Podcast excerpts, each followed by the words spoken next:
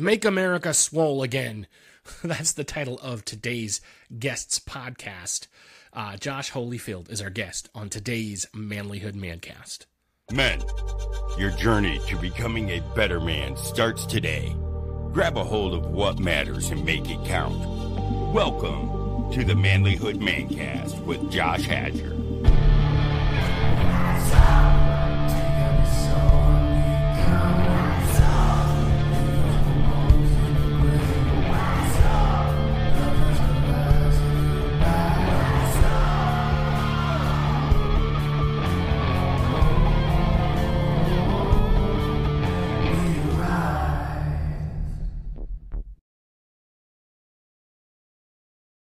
Hey, fellas, grab your calendars because we've got an event coming up that you do not want to miss.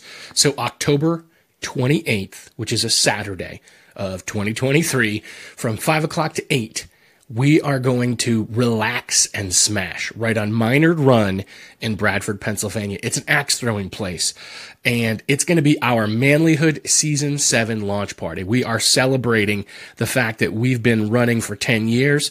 We're celebrating that this is the launch of our seventh season and we're celebrating over 700,000 downloads, well on our way to a million downloads. So get pumped for a killer night with hanging out with the guys, good times, and axe throwing. It's going to be great. So the folks at Relax and Smash are giving us a fantastic deal.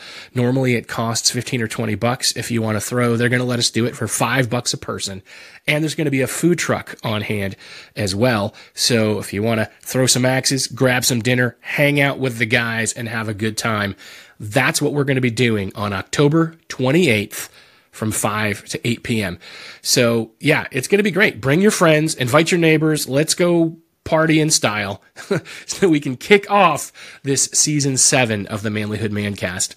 Uh, again, that's the Manlihood Mancast Season 7 launch party, and it's happening on October 28th, 2023, from 5 to 8 at Relax and Smash on Minard Run in Bradford, PA. Listen, even if you're from out of town, this is worth coming into town for because we're going to have a good time. So come join us and celebrate together. See you guys there. This is the Manlihood Mancast.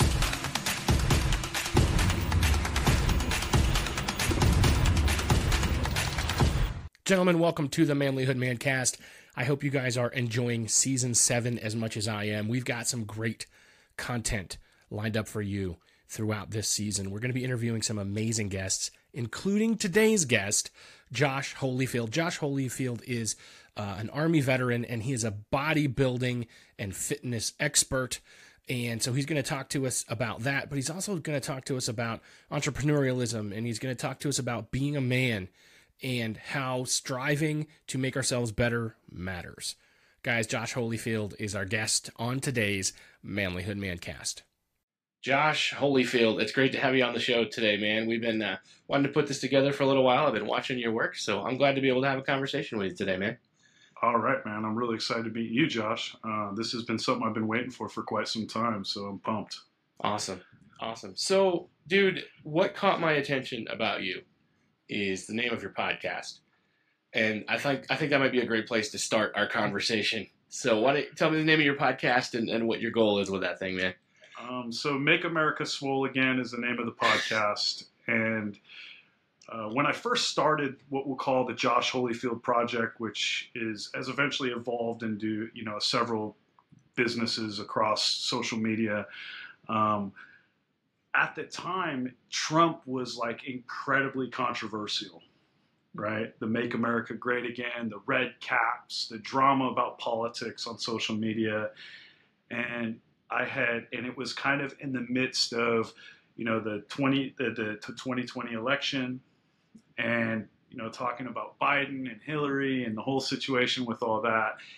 And I remember very specifically, I did a video in my Facebook group where I was like, I don't know why you guys are so worried about Joe Biden. He doesn't even fucking lift, right?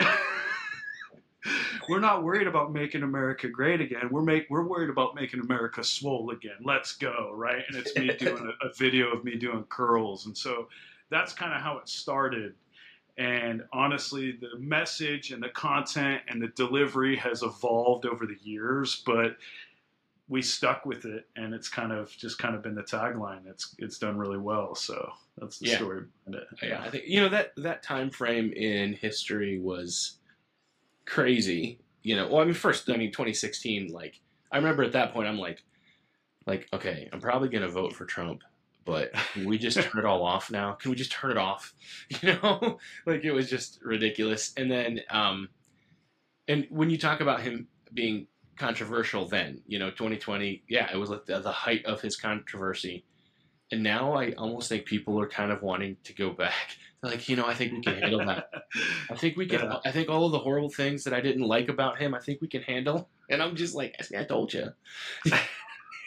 Well, it's it's it's a and not to take this right into politics. No, I got you. it's it's a uh, I think it's a it's a it's people realizing that wow, like my feelings are a lot less important than all of the other things that this guy should be competent in and he should be doing and taking care of. And those things aren't getting done and it really impacts the quality of my life. Maybe in the future i shouldn't be so worried about my feelings right?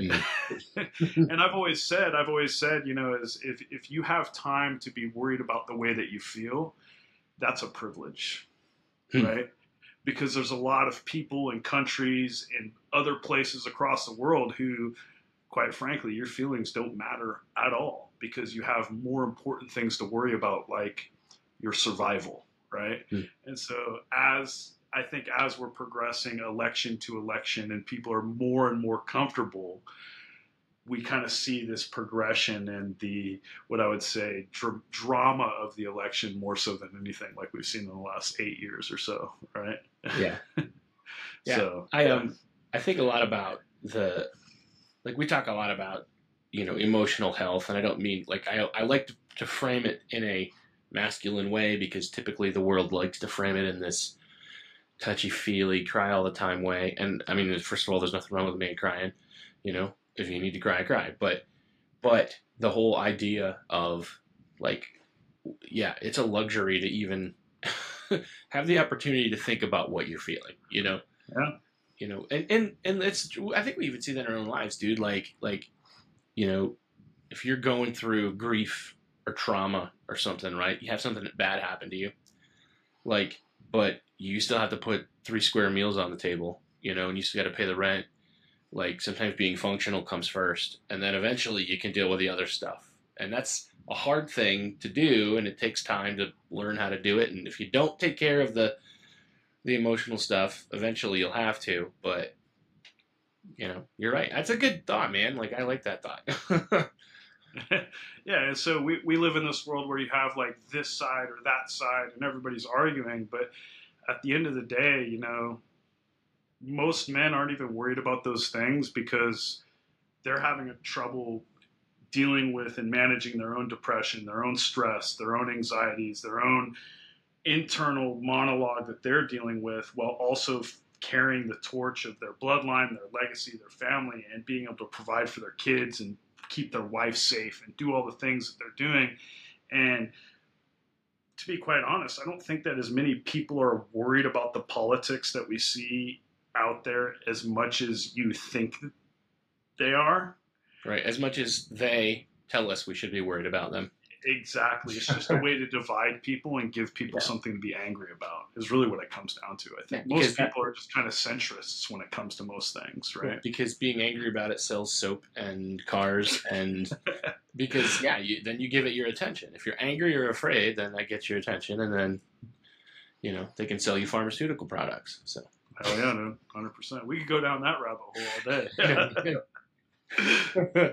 oh, I, I I always have to be careful because man, I could get yeah rabbit holes, man. I dude, 2020 wrecked me, dude. Like I went down every rabbit hole there was, and uh, from you know, not necessarily on my podcast, right, but like in my scrolling habits, I'm like everything from Pizzagate to, um, you know, yeah. you know, like the moon landing, and I like I'm like I have no idea how much of this stuff is true, but it sure is entertaining. I guess the only thing I'll say about the whole 2020 situation was just go look at the numbers and see who got rich and who got poor. Mm-hmm. Yep. Right.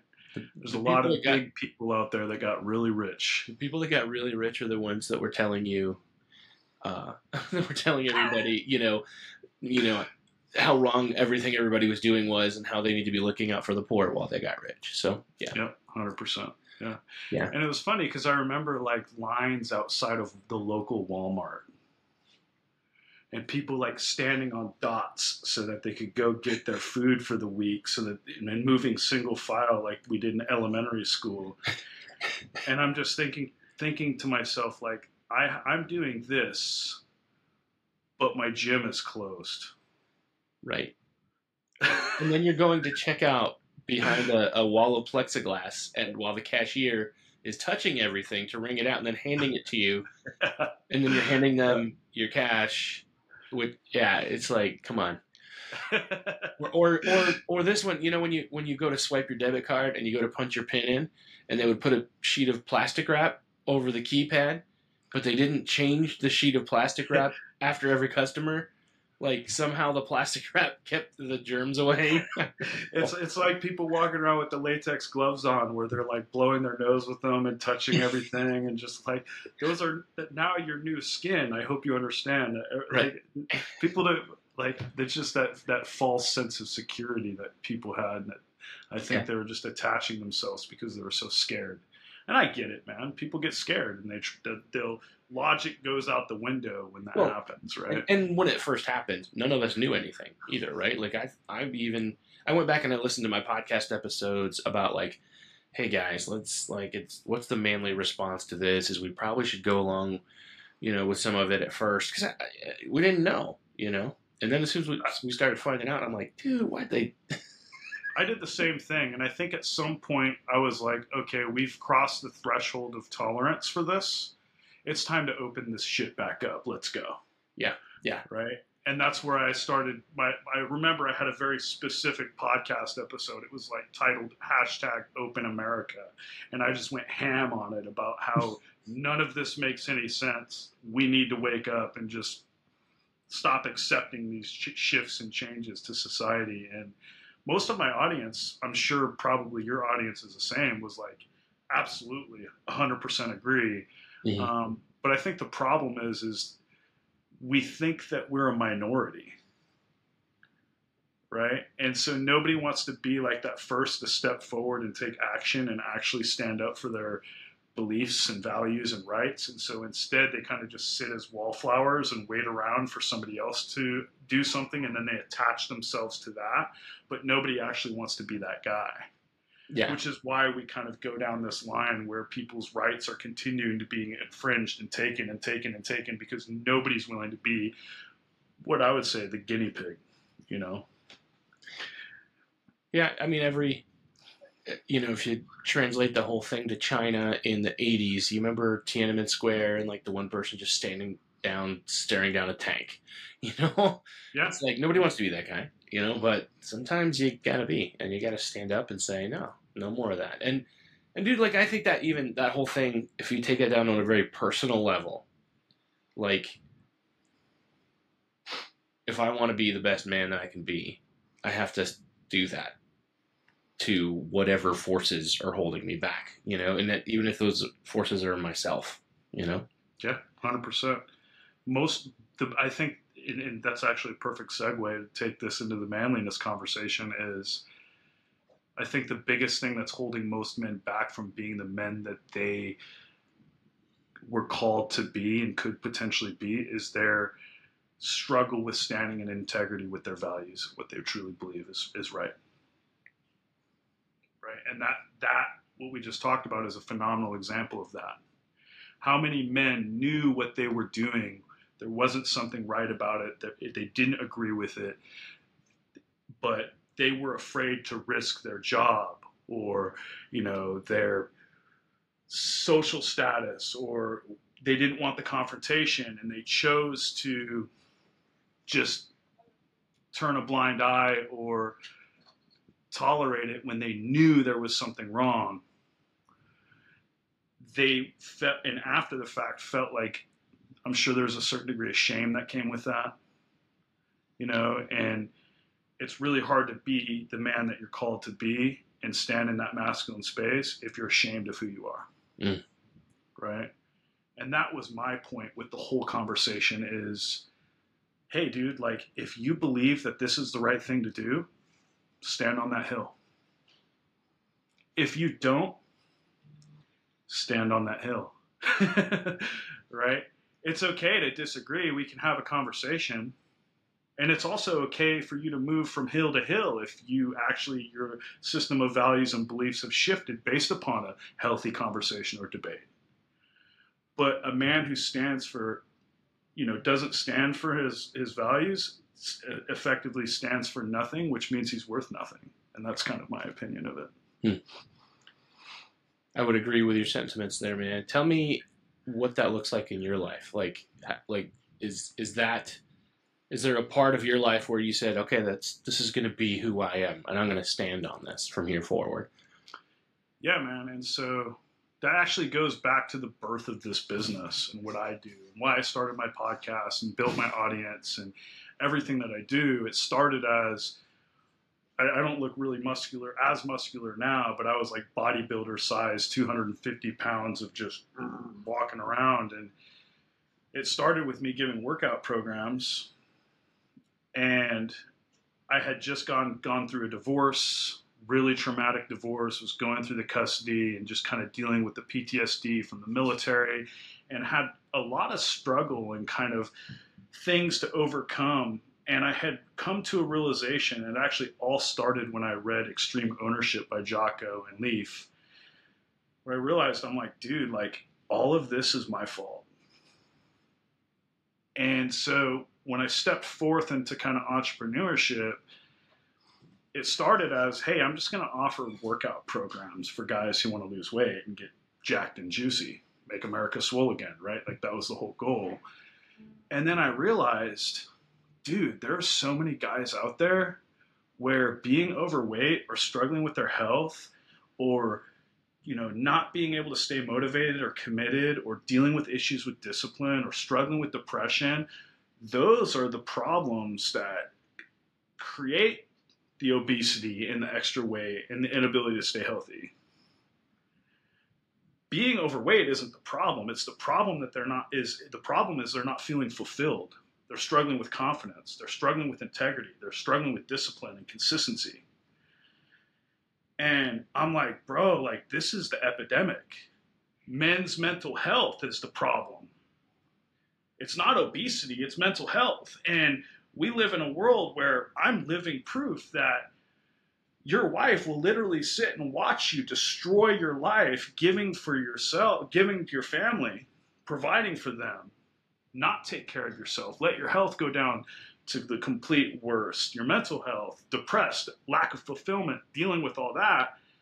And we have dudes who give everything for their family and then are destroyed by it. And then halfway through their marriage, their kids are teenagers, the wife up and leaves and takes half. right? Mm-hmm. And I see it by the, like, I'm not even over exaggerating, by the thousands.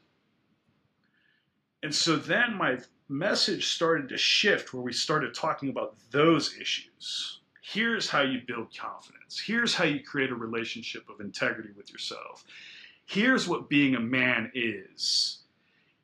And it starts with fulfilling the commitments that you make to yourself. It starts with understanding that in order for you to be the best man that you can be, that your family deserves, you have to be willing to put your health, physical, mental, emotional, spiritual first. Then you can give them that man that they deserve. And most guys have it backwards. And when we started doing that, I realized, holy crap, there's a lot of things that I'm not standing in integrity with in my own life. And that's what kind of pushed me into okay, uh, halfway through COVID, they tried to get me to vaccinate. I worked for the government. I quit my job. Hmm. I worked. Uh, I was a GS uh, government employee with retirement and tenure, and the best you, can get. They should right? give it back to you now, right? If you. yeah, right. So I quit my job because I wasn't willing to vaccinate. Um, I was like, I, I started training with firearms again. Obviously, it had been years since I started doing pistol and rifle and carbine. Taught myself how to cook, taught myself how to hunt, taught myself how to defend myself. I do martial arts four to five times a week. I lift weights every day. Uh, I focus like all of the things that I talk about. I realize I'm like, bro, I need to learn how to stand in complete integrity with my message, Mm. and because of that, it's it's made me uh, the man that I am today is tenfold better than what it was when I first started this. And so that's kind of the background all that on all that. To answer your question, I know it's kind of drawn out. No, I'm actually glad I asked it, and I'm glad you shared it because, dude, like that's part of my struggle myself. Like I, uh, you know, several years ago, I lost 100 pounds like in one year. Like I lost 100 pounds. Wow. I was, dude, I was way out of shape, and ate keto, and worked hard, and ate keto poorly. I'll say ate like lazy, dirty keto, and Yeah. gave myself like the worst hemorrhoids ever. it was bad, dude. It was bad. But then, like, um, uh, in the years since then, like I've put that weight back on, and I've really struggled, and like, like recognizing and understanding. And I, I always try to be real with my, you know, mm. with my listeners because I'm like, like there's some, I'm, I'm struggling. Like I've got hard things I'm working through, and so honestly, to hear you, like, as you're talking about, like dude, it's about living in, te- in integrity with your message. And I'm like, dude, I'm telling people this stuff, and I got some stuff I got to work on. So I'm, I'm appreciative that you told me that story because it's encouraging me, and it's gonna, you know, I feel like it's pointing me in the direction I need to go. So thank you for sharing that. Yeah, dude. And you know, honestly, and this is may not be a subject that you want to talk about, but masculinity is kind of a a subject for debate to say the least. It, it shouldn't be, right. but I get it.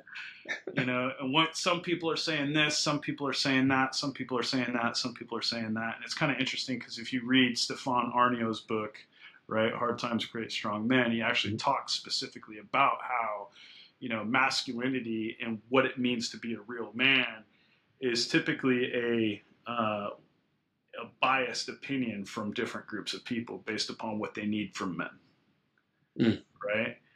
And so, you know, what does a woman want from a man?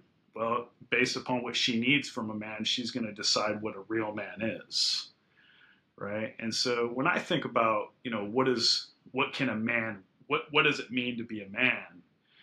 Um, I just think to myself, am I standing in complete integrity with I with I what with what I believe, right?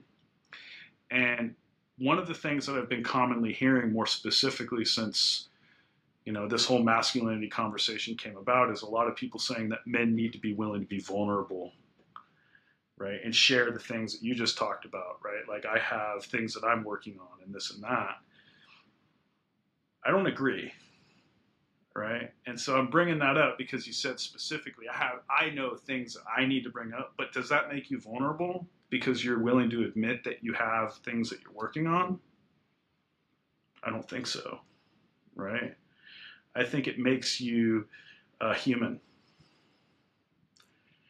And everybody has things that they're working on now the fact that you're willing to admit it is actually strength it's not vulnerability Right. and for us to and for us to say it's being vulnerable which is a synonym with weakness i think is it, it, it takes away from what that means for us to really step forward in integrity with the things that we know that we need to improve about ourselves as men I'm really Right. thankful that you bring that up because it's something I talk about a lot. Actually, like, uh, I have a dog, right? Yeah. And if I yell at my dog, right, or if I, you know, walk up to my dog, you know, my dog will roll over and show me her belly, mm-hmm. you know, and that, like, oh, that's cute. She wants her belly rubbed. No, she's telling you, here's my throat and my vital organs. I am going to be vulnerable because I know that if I'm vulnerable, then I'm going to get something from you.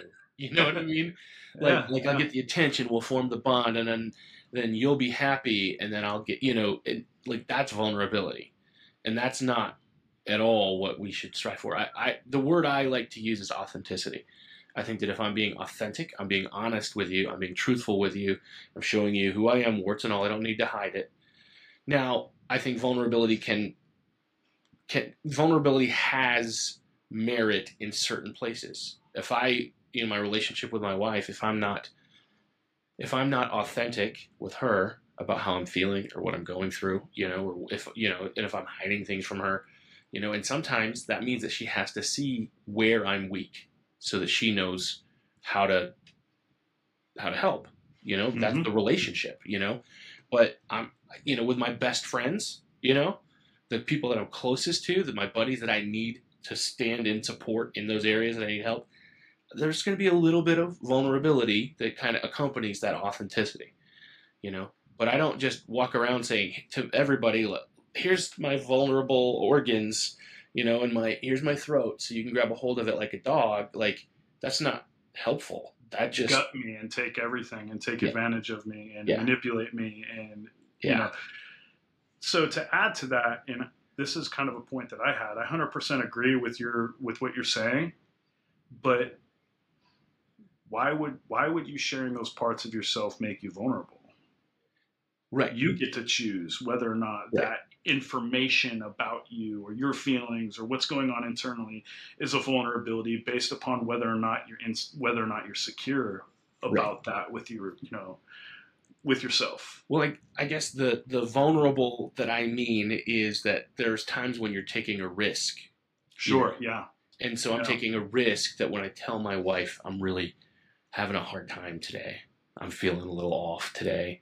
I'm remember I'm grieving my dad today or something, you know. sure You know, when I tell her that I'm taking a risk that she could use that against me. So that's the vulnerability in that relationship, but like that's not a virtue.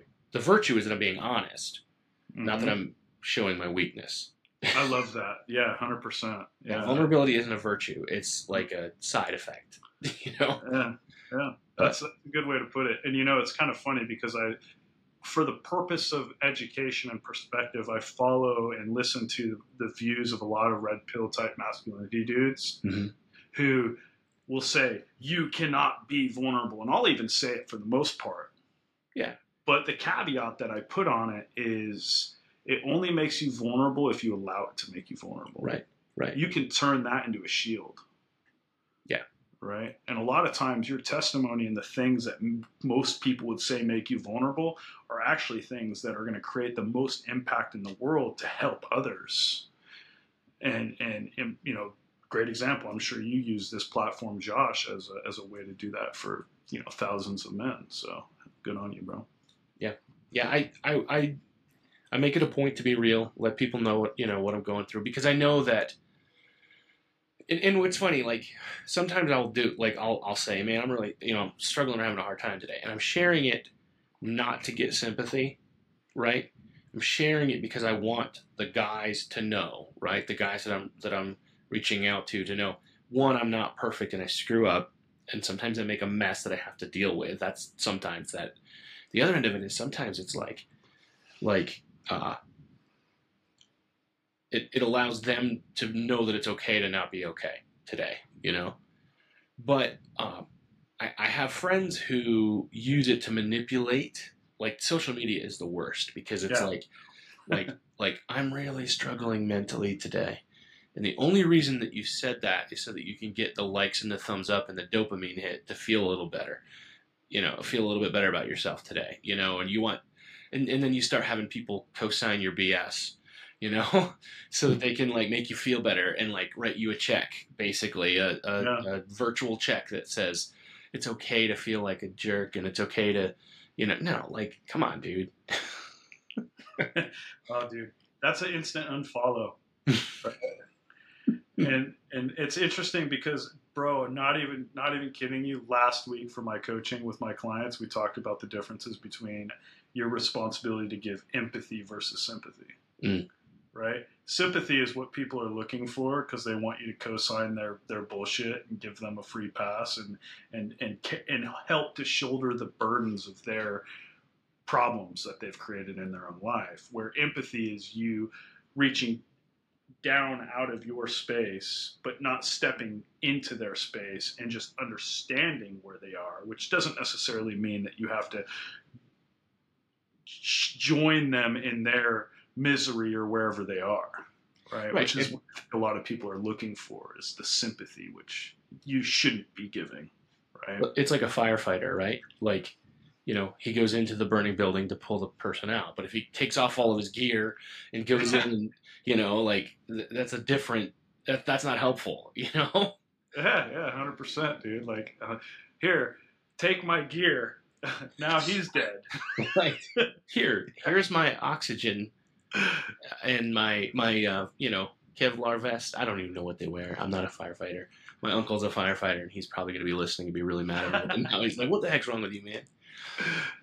Yeah, totally, bro. So I get that, man. It's it's definitely a difficult difficult thing for a lot of people, especially because there's so many victims out there who are looking for that. It's almost like that once they get their hooks into you, it's hard to escape that toxic type, you know, relationship that people attach themselves to, you know. Hmm. So This is the Manlihood Mancast.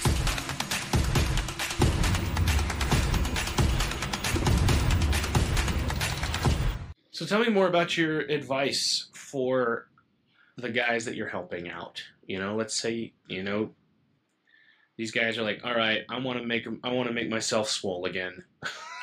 How does this look, man? And so I guess for me, the when it comes to the people that I work with, we have to we have to create a bridge. Right? And the bridge that we create is very, very simple. It's where are you now and where do you want to be? I completely understand that most men, especially between, you know, 30 or 20 and 40, aren't looking to be professional bodybuilders or power lifters or athletes what they want is they just want to feel good, be confident, and you know, be healthy. Right? That doesn't necessarily mean I have to walk around with six pack abs and like these huge broad shoulders and look like, you know, the next Olympia. That just means that I need to learn how to prioritize my my time so that I can get into the gym a few times a week minimum and, and clean up my nutrition, which is most of the most of the case for a lot of people. Um, and so understanding what people's needs are and kind of what their goals are our entire goal and purpose and what we do with with the iron forge is what we call it is helping men to realize that it's not a matter of creating balance. It's not a matter of you know spending four hours a day in the gym or you know f- doing this intense you know diet like keto or it's just creating something that is sustainable that you can follow for the long term that aligns with your life's priorities. Right? And like, so what we do is we try to super, super simplify everything and build programs and nutrition that aligns with the goals, the lifestyle, the budget, the access to equipment, like everything that that guy has going on in his life, and realizing like going to the gym will never be his number one priority. So me as a coach, I don't need to be you know arrogant and narcissistic and thinking that he needs to follow my life and the way that I do things. Instead, I should go into his life and try to create something that's conducive for him create to create the life that he wants to create. Right? I think that the way that we flipped coaching on its head when it comes to health for men is I want to come into your life and help you to create something that aligns with your priorities. Versus most personal trainers or coaches that you see online are like, "Oh, you want to lose weight? Okay, let's fuck, let's count your calories and you have to log it in this app and write everything down and you have to go to the gym for this long and here's and it's like becomes like this extremely cumbersome distraction Mm-hmm. that these people struggle with where it's like dude all i wanted to lose, do was like lose 15 pounds and have my wife give me the look again and you've got me over here training like i'm getting ready to go do a bodybuilding competition Well- All I wanted to do was fit into that shirt that I used to wear. yeah, yeah. And so, you know, the other thing too is I think for men, and when we talk about the role of masculinity, it's for protection and provision. Mhm. So, from my perspective, my goal when I coach my clients isn't so much to make you look like you can do it, like a V6 Mustang. It's to help you to perform so that if the time comes where you come into a place where you're expected to protect your family, you're physically capable of doing that. Right. Right. And so, does that mean that you walk around at 270 pounds at 6% body fat and you can't wipe your own ass? Probably not. Right. And so, a lot of my coaching includes martial arts training, firearms training, in addition to fitness. And we try to create a holistic program that helps him improve in his primary function and role as a man, which is protection. Right. And so that's kind of the way that we do things and how it's a little bit different than what you would expect from a guy like me you see on on social media, I guess, to say the least. Right, right. It's funny because I get a lot of flack.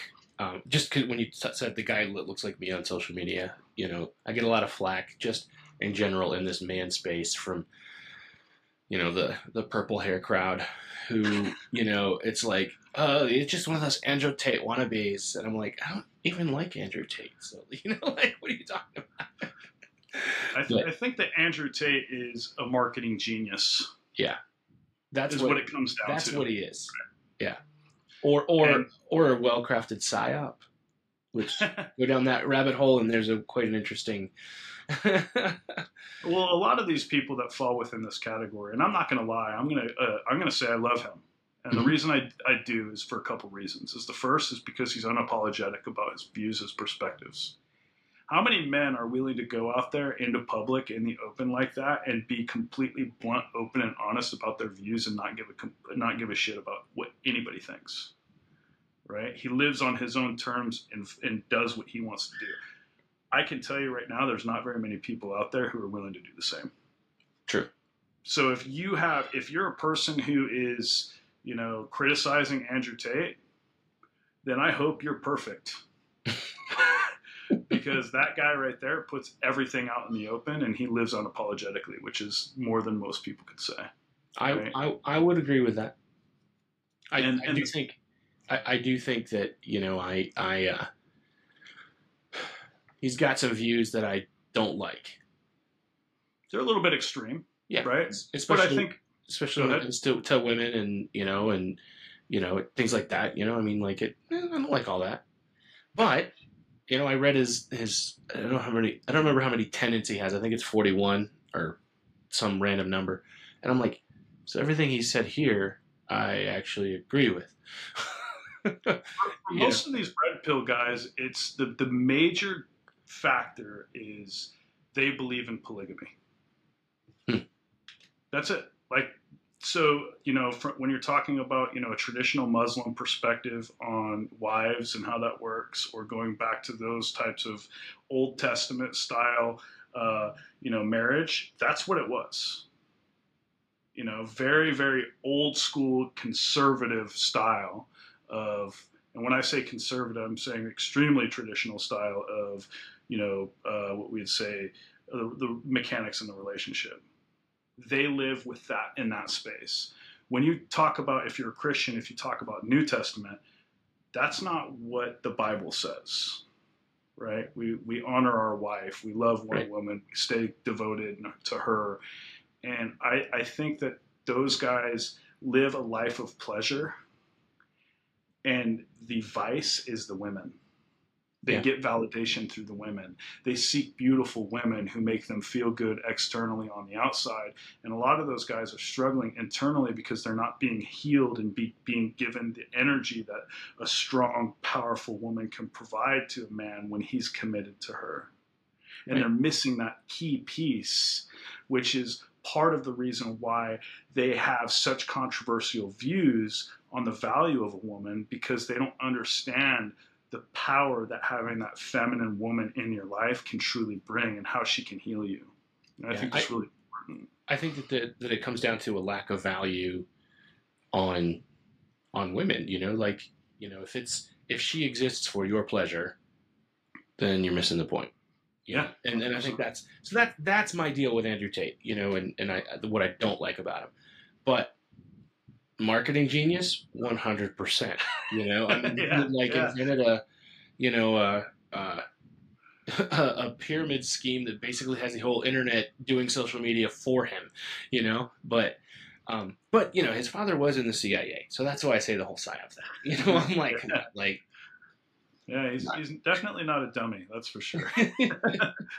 yeah. but yeah no but but you know the reality is as men talking to people today that is who is capturing attention right now you know? And and i'm okay with the fact that you know if i have half you know half as many views okay maybe a maybe a tenth or less as many views as andrew tate gets i'm okay with that because it doesn't line up with my values to to to do things the same way he does. I guess that's just what I think about. But I, I only bring it up because you know we, we kind of started talking about you know how that that there are a lot of people out there that do not understand what it is we're saying about about masculinity and manhood, and and I think it's important to be able to to to say it clearly and succinctly. And I think that's what you're doing. I think you're saying it clearly and succinctly, and I think that's a good thing. Yeah, and I think that, you know, I guess for me, the, to kind of capstone that is, I think the number one determining factor of, and I'm sure you're going to ask this question later. I know we already talked about that, but what makes a man a man is, I think step one is realizing that our entire purpose and job is to serve. Mm. And I think that a lot of these young, new, we'll say new age, red pill masculinity type guys that you see on social media, they're only serving themselves. Mm. And they're using the vulnerabilities and the how impressionable these young men are and how misguided and struggling mentally these young men are to capture attention, to make them feel empowered as a way to serve themselves they're not they're these guys that you see all over the internet are not here to serve others they're here to serve themselves and i think that's the key difference Hmm. and there's a couple of really powerful leaders that i follow specifically that i know for a fact because i know them personally are here serving others which i would definitely encourage people to follow right instead of attaching themselves to those younger what we'll say new age masculinity types right so So who who would that be? Uh, number one, Andy Frisella. Everything that Andy teaches on his podcast, Real AF, everything that he does with his content, um, his personal life, he aligns 100% with that system of values. And he, the only reason he's doing any of the things he's doing as far as content are concerned is because he wants to serve. Like the Real AF podcast doesn't even monetize, and they're the number one entrepreneur podcast on the internet right now today. Right? He doesn't even monetize. He makes no money off of doing that, and he does at least three podcasts a week to help people. Right? Awesome. Jordan Peterson is another example. Ed Mylett, another example. Sean Whalen is another good example of somebody who is looking to serve. Um, and so I think if you're looking to follow somebody who is really going to create an impact and help you as you navigate this thing that we call life, the best way to do that is to figure out what their intentions are. Is this person serving themselves or are they serving others? And that'll Yeah. probably be the, your best start, especially when it comes to men. Yeah, I agree with you 100%, dude. That's an awesome perspective. Yeah, I'm a big fan of Peterson. Um, I, uh, I, I've been listening to his stuff, and I understand why people think he's controversial, but he's he's not that controversial. Like like 90% of what he says, like my liberal friends would agree with if they just listened. Like they just didn't like that he said one thing one time, you know. but he's doing he's doing amazing stuff, and Andy Frisella also is great. I definitely have he's on my list, so that's yeah, awesome. awesome. so, uh, where did you learn the things that you that you've learned? Like, did you have a, a dad or a father figure that, that taught you how to be a man, or did you have to figure it out some other way? So I, I talk about it in my book. I basically the military was my dad. Um, father wasn't around when I was a kid. Parents were divorced, drug addicted, in and out of jail, prison. Mom was in and out of jail, prison. wasn't really present.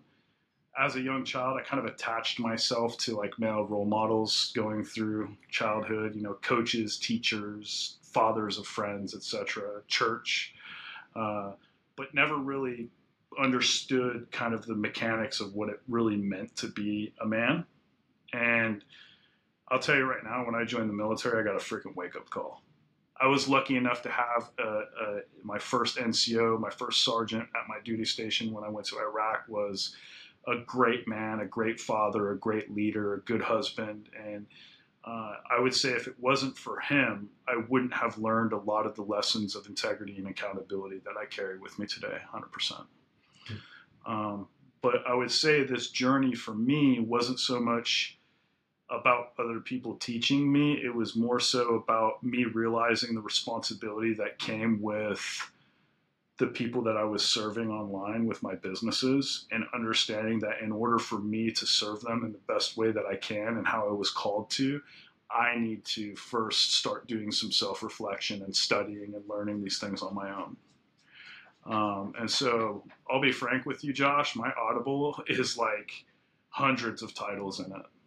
And that's real, real, literally all I've been doing for probably the last five or six years is just listening to books uh, written by men teaching others how to be men, and that was really where I captured a lot of my concepts and ideas, and I've kind of used those through critical thinking to formulate my own ideas and perspectives through my own experiences, and and that's kind of where we're at now. You know, that's something I say a lot is that. Uh, you know, people are always like, "Well, I need a mentor. I need someone to mentor me," and I'm like, you know, the wisest, smartest, most successful people in the world are available to mentor you. They they all, especially the ones that want to serve, like they wrote their story, they wrote their method, they wrote their process, so that you could read it and they could mentor you in that way. And it's not the same as having somebody to talk to, right? But that information is all there, man. So that's awesome. Well, the thing is, man, is is we make the mistake as people of thinking that our problems are unique, and they're really not. there's always somebody who's been there and there's always somebody who has a perspective that is going to be greatly beneficial. The problem that most people have is by thinking that your problem is unique and living in a world where you isolate with your problems, it gives you an excuse not to solve them, which is big problem that a lot of people people face. If you would just go out and be reactive or actually proactive in solving the problems that you have in your life and doing the research and asking questions and having conversations, you would very quickly realize that just about every single problem that you have in your life, somebody's had it worse and they've solved it. Right? And they've documented it. you know so that's kind of the way that i looked at it is how can i improve the quality of the relationship with my wife well, let me go read a book about it. And I read probably 10 of them. Now, my wife and I have the best relationship we've ever had, right? And that's really what it came down to is me being deliberate about the things that I want to create in my life instead of allowing my life to lead me. What what books are you reading right now or listening to right now? Uh, the the f- number one book that I actually just started was Endure by Cameron Hanes. We just started that. Um, more recently, I've been doing a lot of, uh, of books on marketing and how to run a small business because I'm a business owner. Um, the author that I recommend for those, his name is Donald Miller. Phenomenal mm-hmm. story phenomenal brand author. Yeah, Yeah. he's Have you read- good. Before he became the marketing guru, he wrote a book called Blue Like Jazz. Have you ever read that? I actually saw that on Amazon a couple weeks ago, and I was looking at it. I no, I, but I hadn't read it. No. It, it's worth worth reading, and then they made a movie out of it, which is actually also really good. Uh, I love Donald Miller because not only the entrepreneur and the marketing stuff as a marketing guy, that's like I love it, but um, just his story, like you know, as a, as a Christian, as a faith guy, like his perspective is so unique on it that it like, yeah, yeah, it's really good. So you need to add it to your list. It's really good stuff. Yeah, I'll, I'll check it out. There's another one that right down the lane of that entrepreneurship. Let me grab my phone. Let me see here. I just read it, dude, and I was like, bro, this book literally changed my entire. Oh, yep, Contagious by Jonah Berger. Hmm. Contagious. Check that one out. And so it basically analyzes the psychology for why social trends go viral. It's incredible book. I will check Um, that. If you're if you're kind of an analytically minded type of guy, Yeah. I would say that. Um, but as far as personal development stuff, uh, you know, I've basically read it all. Way of, the Way of the Superior Man by uh, David Deida, Hard Times Create Strong Men, uh, The Way of Man by Jack Donovan. We've read Richard Cooper's book, uh, Think and Grow Rich. All the list goes on, right? And I think those are all kind of a baseline that every man should read is that reading list. But um, right now, I'm kind of delving into more niche topics that are more specific to the problems that I have in my life. And right now, it's how can we more effectively scale this business is where really where I'm focused, right? I know that entrepreneurship is something uh, that is important to you. Uh, looking through your social profiles and your website, you know, you are, I mean, you've got a, a clothing brand, you've got, you know, like kind of a diversified approach to things. So tell me, what kind of advice would you have for a guy who's like, I, I really want to build some passive income or I want to build a business. I'm kind of tired of, you know, working for the man. Any advice for that guy? Sure. So, very first thing, um, there's no such thing as passive income. So, get that shit out of your mind. There's no such thing as having money just come in without putting effort. Now, there may be a come a point where the hard work that you put in for X number of years is now returning the fruits of that labor where you get money back. But there's no such thing as I put money into something one day and tomorrow I wake up and I have more money. It doesn't exist unless you get lucky in the lottery or the stock market. Okay.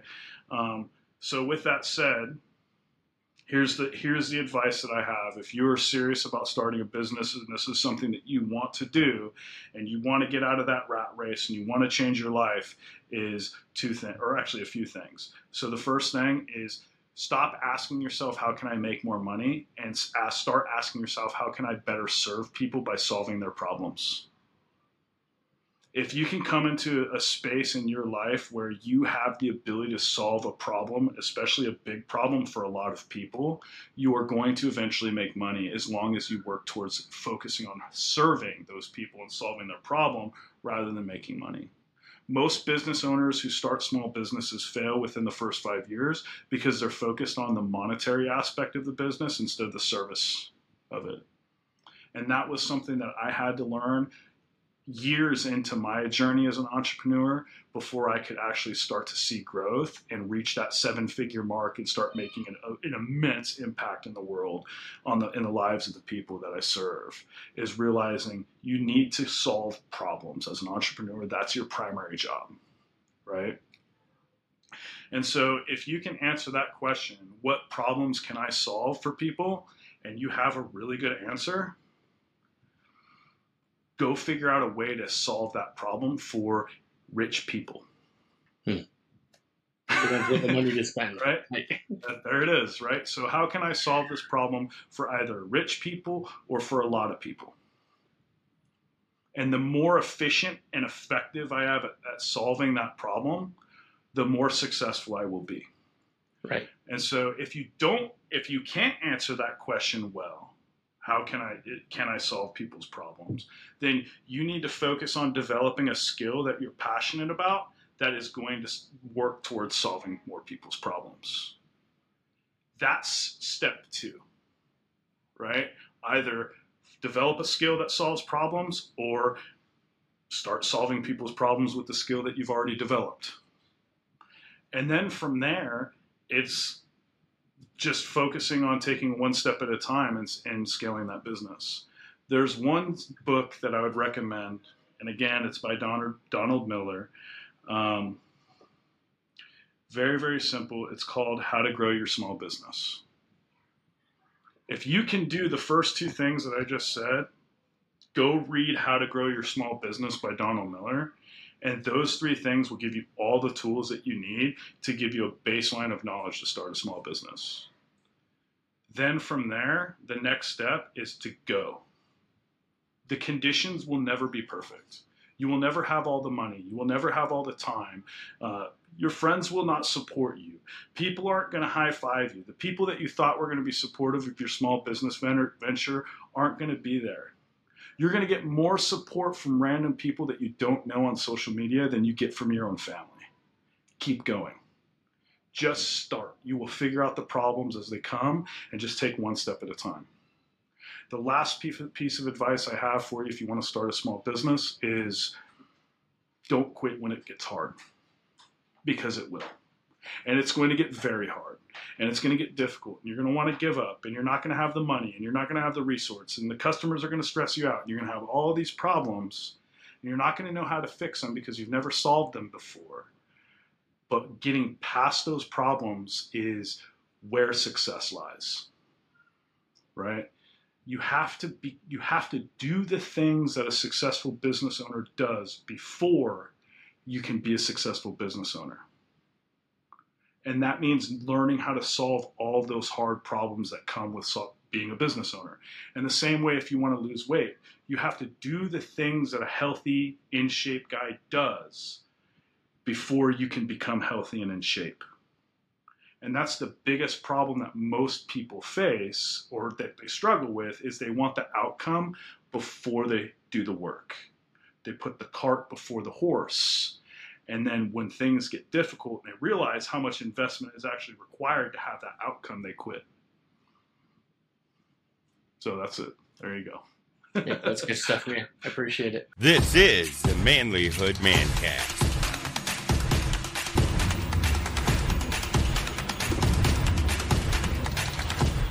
Yeah. Josh, uh, I like to ask all my guests a couple of questions. And the first one, and I know we've talked about it, and so if we repeat that thought or if you've got other thoughts, that's good too.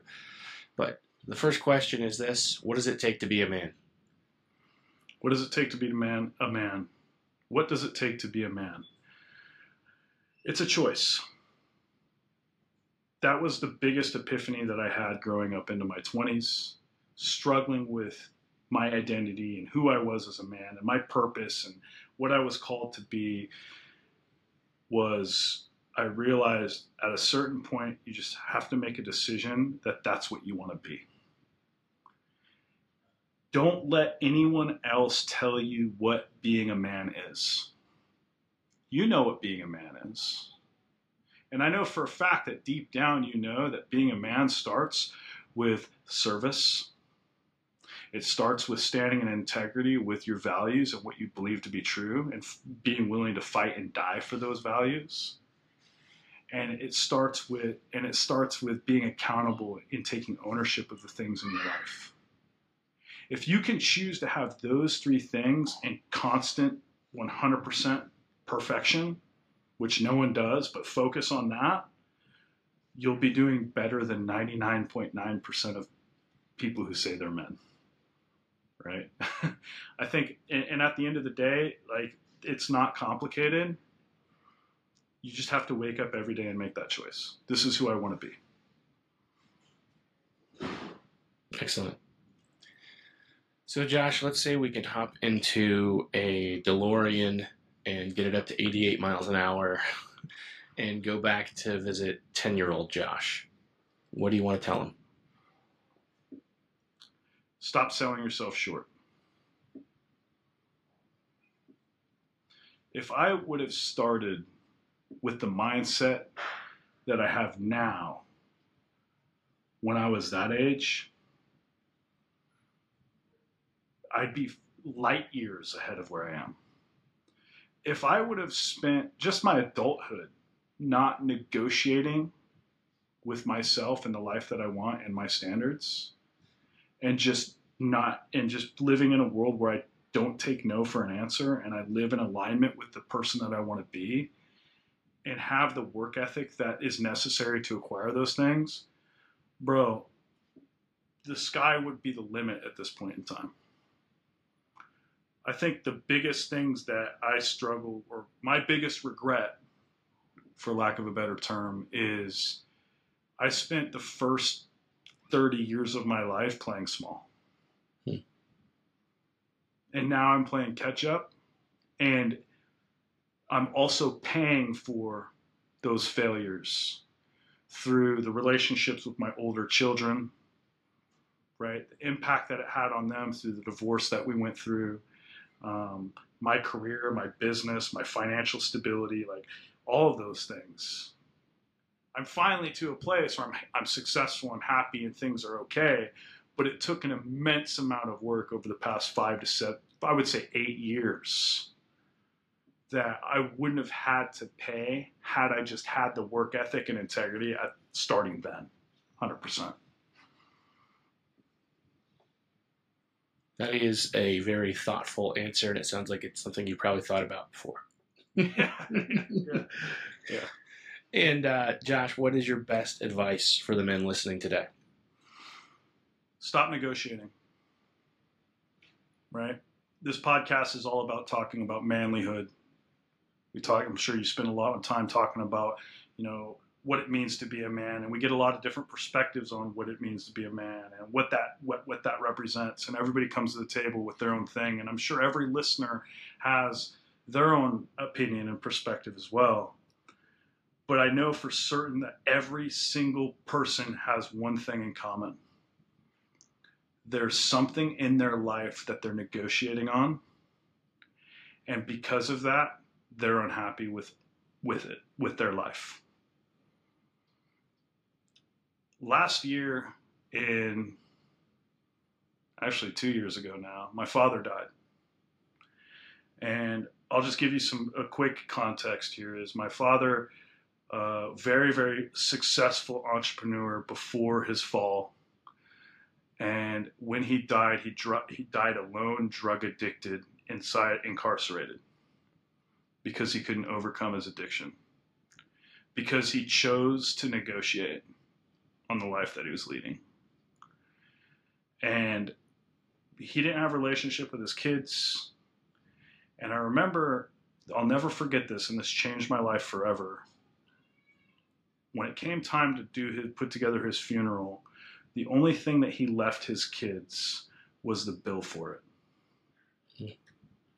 And I was the only one who was in a place where I was who was even able to contribute towards that. So basically what that meant is I single-handedly paid for and cremated and handled the entire, you know, service for my father's death alone.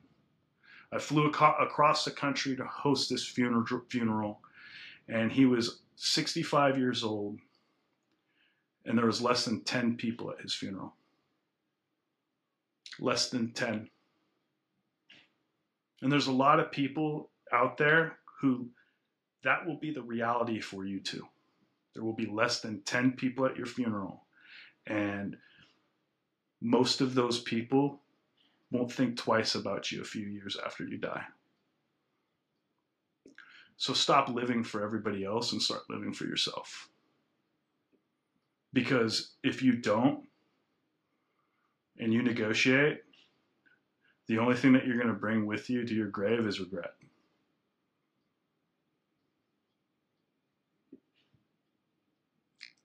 So I ask that question to a lot of guys, and they usually give me this really pat, cheap answer. that was a really good answer. because, you know, I, and I, I, don't mean to insult any of my other guests, but you know, they're like, oh, the best advice, you know, be be all you can be and do really, you know, you know, be you know, this and they all say the same thing, you know. Well, I appreciate that. But you know, you're you're digging deep there and and giving some advice that really matters. So, you know, and I I lost my dad. Uh, I think it's been four years ago, and I had the uh, opposite experience. You know, my dad would have been that dad yeah, uh, yeah. But his life changed, you know, and he was there for me and he raised, you know, a great family and he became a great man. And at his funeral, there was, I mean, we couldn't fit everybody in the fire hall. We had to get the fire hall because his church was too small, you know, and, um, waitresses and clerks at the bank and all these people came up and um, so i remember thinking I remember pulling the same lesson out of that experience. You know, and I think the difference is probably that your father didn't negotiate. Exactly. Exactly. He said, "This is who I'm going to be, and I'm going to be this, and it's the right thing to do." And and but but it's the same lesson. You know what I mean? We we we went through two completely different experiences and came away with the same lesson, which I think is pretty neat. Yeah, yeah. And so since that moment, man, I'll be honest with you, Josh, my entire entire life has been 100% focused on rewriting hmm. you know, the legacy of my bloodline. That's what I'm here for. I have two sons, um, Jack and Joshua. I also have four daughters, but I have two sons. And uh, I'm going to tell you that the commitment that I made to myself and that I made to God was that those little boys aren't going to carry the generational trauma that that my bloodline has carried for who knows how many generations. We're going to rewrite that. And if that means I have to completely rewrite the script and change everything about how we do it, then that's what we're going to do. And it's been tough, but it's been worth every second because I look at my life and for the first time ever, I, I look just a step back from my life and I can say that I'm actually proud of everything that I've created. I'm very thankful for that. So that's my advice for you guys. Yeah, I think it's excellent advice, and you should be proud because you're doing a good job, man. So I appreciate that, bro. Thank you. So, if our listeners want to get plugged in with you, what's the best way to make that happen? Uh, well, we've got a couple websites, but the easiest way to find me, joshholyfield.com. Josh, H O L Y F I E L D, holyfield.com. So, joshholyfield.com. Or if you just Google Josh Holyfield, the good news is I'm somewhat good at SEO and all that stuff when it comes to um, making websites. I even beat Evander Holyfield in the SEO, SEO, contest when you Google Holyfield. So you'll find me on the first page. Um, and uh, that's the best way. I spend a lot of time on Facebook. Um, that's where most of my audience hangs out. We have a massive 30,000 member Facebook group, guys that all participate and follow my coaching. Um, lots and lots of free value and resources, free coaching. Uh, we, we host calls every week on Thursdays. And then I also do uh, my Make America Swole Again podcast on Tuesday nights, which is live streamed on both Facebook and YouTube. So instead of me recording the podcast and then going back and having editors cut it and chop it, and like most people do, I'm sure you do that too, Josh. Mm-hmm. What I do is I just full send the, the thing right there on the live stream. And then what my editor does is he takes that and, and edits it. And so um, all of my viewers, they get a firsthand look at the live, unedited, unadulterated, let's full send it version of the podcast where I actually interact with the audience. And then my editor, he takes and chops that and cleans it up and puts it on iTunes for and Spotify and all that for the audio. So it's kind of a cool thing the way that we have it set up. So you guys are always more than welcome to tune in for the live streams on Tuesday nights and we'll hang out and chat for an hour or two. Awesome. We'll make sure to link it in the show notes too. So if you're listening to this or watching on YouTube or whatever, just click the description and the notes, and you'll uh, well, you can link over and check out the work Josh is doing. Dude, I really appreciate this conversation, man. You're uh, a good man. You're doing good work. I appreciate you, Josh. Thank you so much for having me, brother. Awesome. Thank you. Josh, thank you so much. Appreciate that feedback from you, man. Looking forward to having you on the show again in the future. Guys, if you are appreciative of what Josh has shared with you today, I want you to click on our show notes and click the links to his social media and his website and go follow him over there because he's doing great work and we want to support him. Uh, guys, if you are appreciating what you're getting here from us at Manlihood, I want you to share this episode with a friend. I want you to go on social media and share it to the public. Just let them know that you are a manlihood man and you appreciate what you're learning here. Let's spread the word, guys, so we can help other people get connected with what we're doing. Guys, I just want you to know this. I know that the world is crazy, and sometimes we lose sight of the things that matter most. I want to encourage you don't lose sight of those things that matter the most. Take care of your family, take care of yourself. Let's level up. Let's be the most man that we can be. I love you. I'm proud of you. And I'll see you next time. Thanks for listening to the Manlihood Mancast. If you want to be a better husband, father, leader, a better man, you need to join our private Facebook group, the Manlihood Man Cave. Join today. Please help us out with a like, comment, share, and subscribe. And check us out at manlihood.com.